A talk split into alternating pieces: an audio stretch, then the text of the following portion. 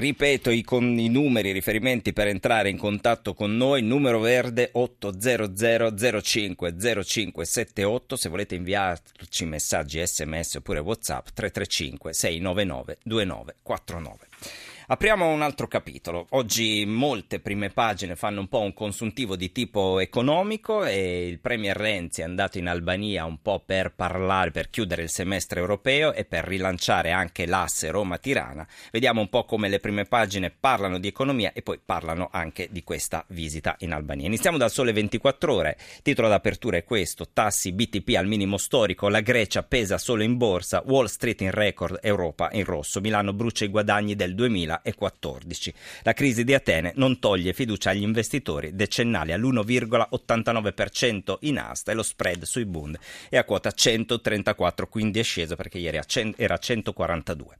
Il resto del Carlino, così come tutti i quotidiani del quotidiano nazionale, titola Istat l'Italia sta ripartendo, fine della recessione fra pochi mesi, ma rimane alto l'allarme disoccupati. Poi c'è l'intervista ad Anna Maria Furlan della CISL, gli statali fannulloni sono già licenziati applicabili, dice, quindi smentendo un po' tutte quelle che sono le polemiche di questi giorni sul Jobs Act, se debba essere applicato solo al settore privato oppure anche al pubblico impiego. Il manifesto, fotonotizia, ci sono delle tute blu, un esercito di tute blu, ma senza nessuno dentro, sono totalmente vuote. L'Istat sbugiarda l'ottimismo del governo Renzi, scrive il manifesto, sulla ripresa nel 2015 aumenta la disoccupazione, specie quella di lungo periodo, vero freno al mezzogiorno e sul petrolio a 60 dollari l'effetto per l'Italia sarà zero.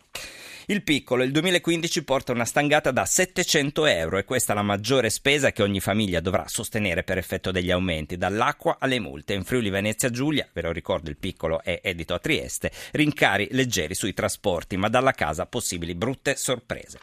Il giornale napolitano finalmente se ne va, questa è l'apertura, stasera si chiude una delle pagine più buie della storia italiana, figuraccia di Pinotti e Lupi sulla tragedia dell'Adriatico e poi per quanto riguarda la parte economica, più care birra, multe e acqua, si parla anche di accise, l'anno inizia col botto, scritto ovviamente tra virgolette, raffica di aumenti, l'allarme di Confcommercio, con la Tari e sborsi fino a 5.000 euro. E poi a tutto questo aggiungiamo la visita del presidente Renzi a Tirana, il presidente Renzi appunto ha chiuso il semestre di, eh, europea con una visita istituzionale a Tirana, scrive Repubblica, l'Europa sia la casa della speranza e non della burocrazia, l'invito del premier Rama, quindi il premier albanese agli imprenditori italiani italiani, venite qui, tasse al 15% e non ci sono i sindacati. Di questo ne parliamo con Riccardo Pellicetti, giornalista ed inviato del giornale. Buonasera Riccardo. Buonasera a tutti. Allora, tu sei stato a Tirana, hai fatto un giro dell'Albania un po' per capire come mai è così appetibile anche per gli imprenditori italiani. Io leggo un, l'inizio del tuo pezzo. Albania, burocrazia zero, un'impresa si apre in un giorno. Ecco il segreto dello sviluppo, flight tax al 15%, a basso costo della manodopera, si sono già trasferiti 20.000 italiani e 400 aziende. Cosa hai trovato a Tirana? Ah, guarda, la prima impressione che ho fatto proprio entrando in città è quella di vedere un, un popolo dinamico e molto giovane. Mm, bisogna sapere, a parte che sono caduti molti pregiudizi perché tutti ci immaginavamo gli albanesi, quelli che sbarcavano a metà degli anni 90 in Italia con, con, eh, con, con gli scafisti che li portavano qua, oggi questi pregiudizi sono caduti proprio andando a visitare un paese che è in continua crescita economica noi stiamo in crisi, siamo in recessione anche se sembrerebbe che ne stiamo uscendo, la realtà è che quest'anno, nonostante la crisi economica, l'Albania comunque ha un PIL che cresce tra il 2 e il 2,5%. Quindi ehm, è un paese in continua espansione, è un paese che negli ultimi, dal 2000 a oggi, ha praticamente più che triplicato il tenore di vita. Se pensiamo che nel 2000, per esempio, il, lo stipendio medio era intorno ai 100 euro, oggi si attesta ai 370 euro al mese. Quanti italiani hai incontrato? Ma diverse decine, e sto parlando di professionisti, imprenditori, cuochi, ristoratori, insegnanti, ce ne sono di tutti i tipi, anche medici, eh, impiegati che lavorano nei call center. È logico che questo è dovuto al fatto che in Italia eh, c'è una crisi abbastanza profonda, le imprese, eh, come sappiamo, hanno enormi difficoltà non solo per l'alta tassazione ma anche per la recessione.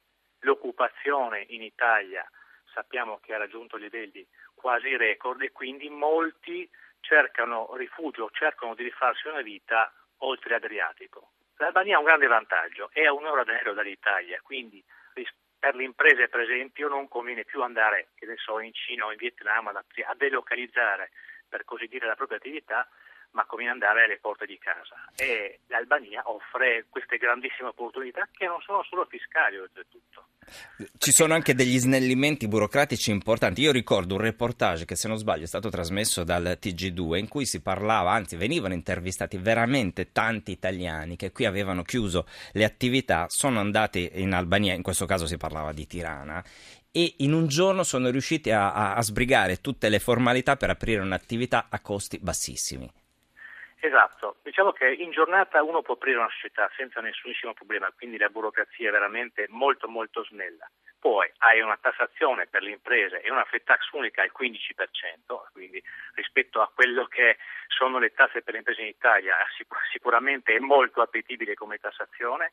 C'è la lingua, che non possiamo, non dobbiamo dimenticare che la metà della popolazione albanese parla italiano e un altro 10-20% se non lo parla bene comunque lo capisce, quindi c'è anche questa facilità. E poi se uno deve delocalizzare i costi di trasporto sicuramente sono molto più vantaggiosi essendo dall'altra parte dell'Adriatico rispetto a uno che delocalizza in Estremo Oriente per esempio. Ecco, Quindi quest... diciamo che è molto appetibile diciamo, come aprire un'impresa in questo momento in quel paese. Noi stiamo parlando solo di Tirana oppure riguarda anche altre città dell'Albania? Ma diciamo che Tirana sicuramente è il cuore pulsante del paese. Non dobbiamo dimenticare che l'area metropolitana di Tirana conta quasi un milione e mezzo di abitanti su un'Albania che ne ha un totale di meno di 3 milioni, su un 2 milioni e 300 mila abitanti tutta l'Albania. Quindi diciamo che eh, Tirana è l'Albania di fatto, anche se io nel reportage che ho fatto per il mio giornale ho scritto che ci sono anche, anche ombre, non è proprio il paradiso, cioè è vero che ci sono tutte queste prestazioni per le imprese, ma diciamo che è un paese che deve fare Ecco, quali sono i ma? Perché eh, vediamo anche l'altra faccia della medaglia.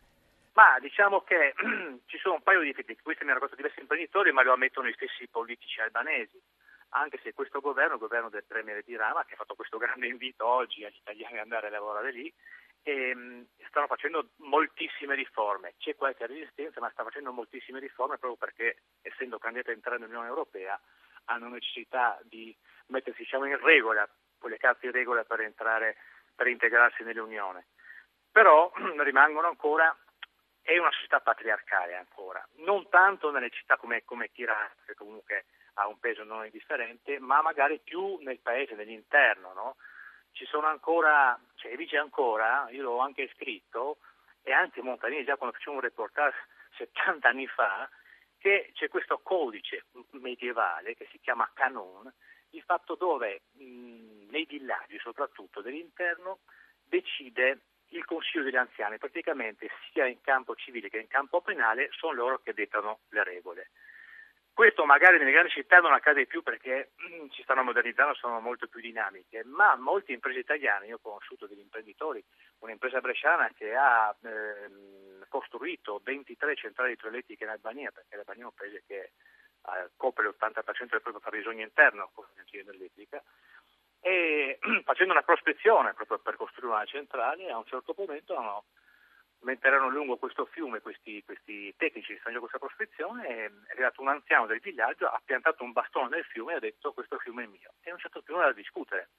Certo, nelle grandi città questo non accade, per, chi, per tutti gli italiani che la maggior parte vanno a Tirana questo problema non sussiste, per chi ha eh, necessità di lavoro all'interno, come appunto per aziende che lavorano nel campo energetico, oppure altri tipi di, oppure degli architetti per esempio che devono fare magari eh, costruire dei centri residenziali. Ho conosciuto un architetto di Udine che mi raccontava che loro avevano di fatto opzionato una, una, un'area per costruire un complesso residenziale in una collina a pochi chilometri da Tirana, in un altro comune comunque, e là hanno fatto più che domanda al comune, hanno fatto una richiesta al Consiglio degli anziani del villaggio per avere il permesso per costruire questo complesso residenziale. Ecco, diciamo che ci sono ancora queste grandi contraddizioni. È un paese che si sta modernizzando tantissimo, ma ci sono ancora queste grandi contraddizioni. Riccardo, paese, ti fermo un attimo perché Rita da Rimini scrive se l'Albania è così evoluta e allettante perché dobbiamo mantenergli noi detenuti in carcere, sono circa 2700, 100 vabbè dopo fai un po' di conti, ma questo era un po' un messaggio perché mi dai là ad altre eh, note che vedo nei vari articoli, cioè il discorso sicurezza e criminalità. Sì è vero, si apre l'azienda in un giorno, sì è vero, c'è il 15% di tasse, però ancora diciamo dal punto di vista della sicurezza pubblica ci sono dei rischi, questa cosa ti risulta?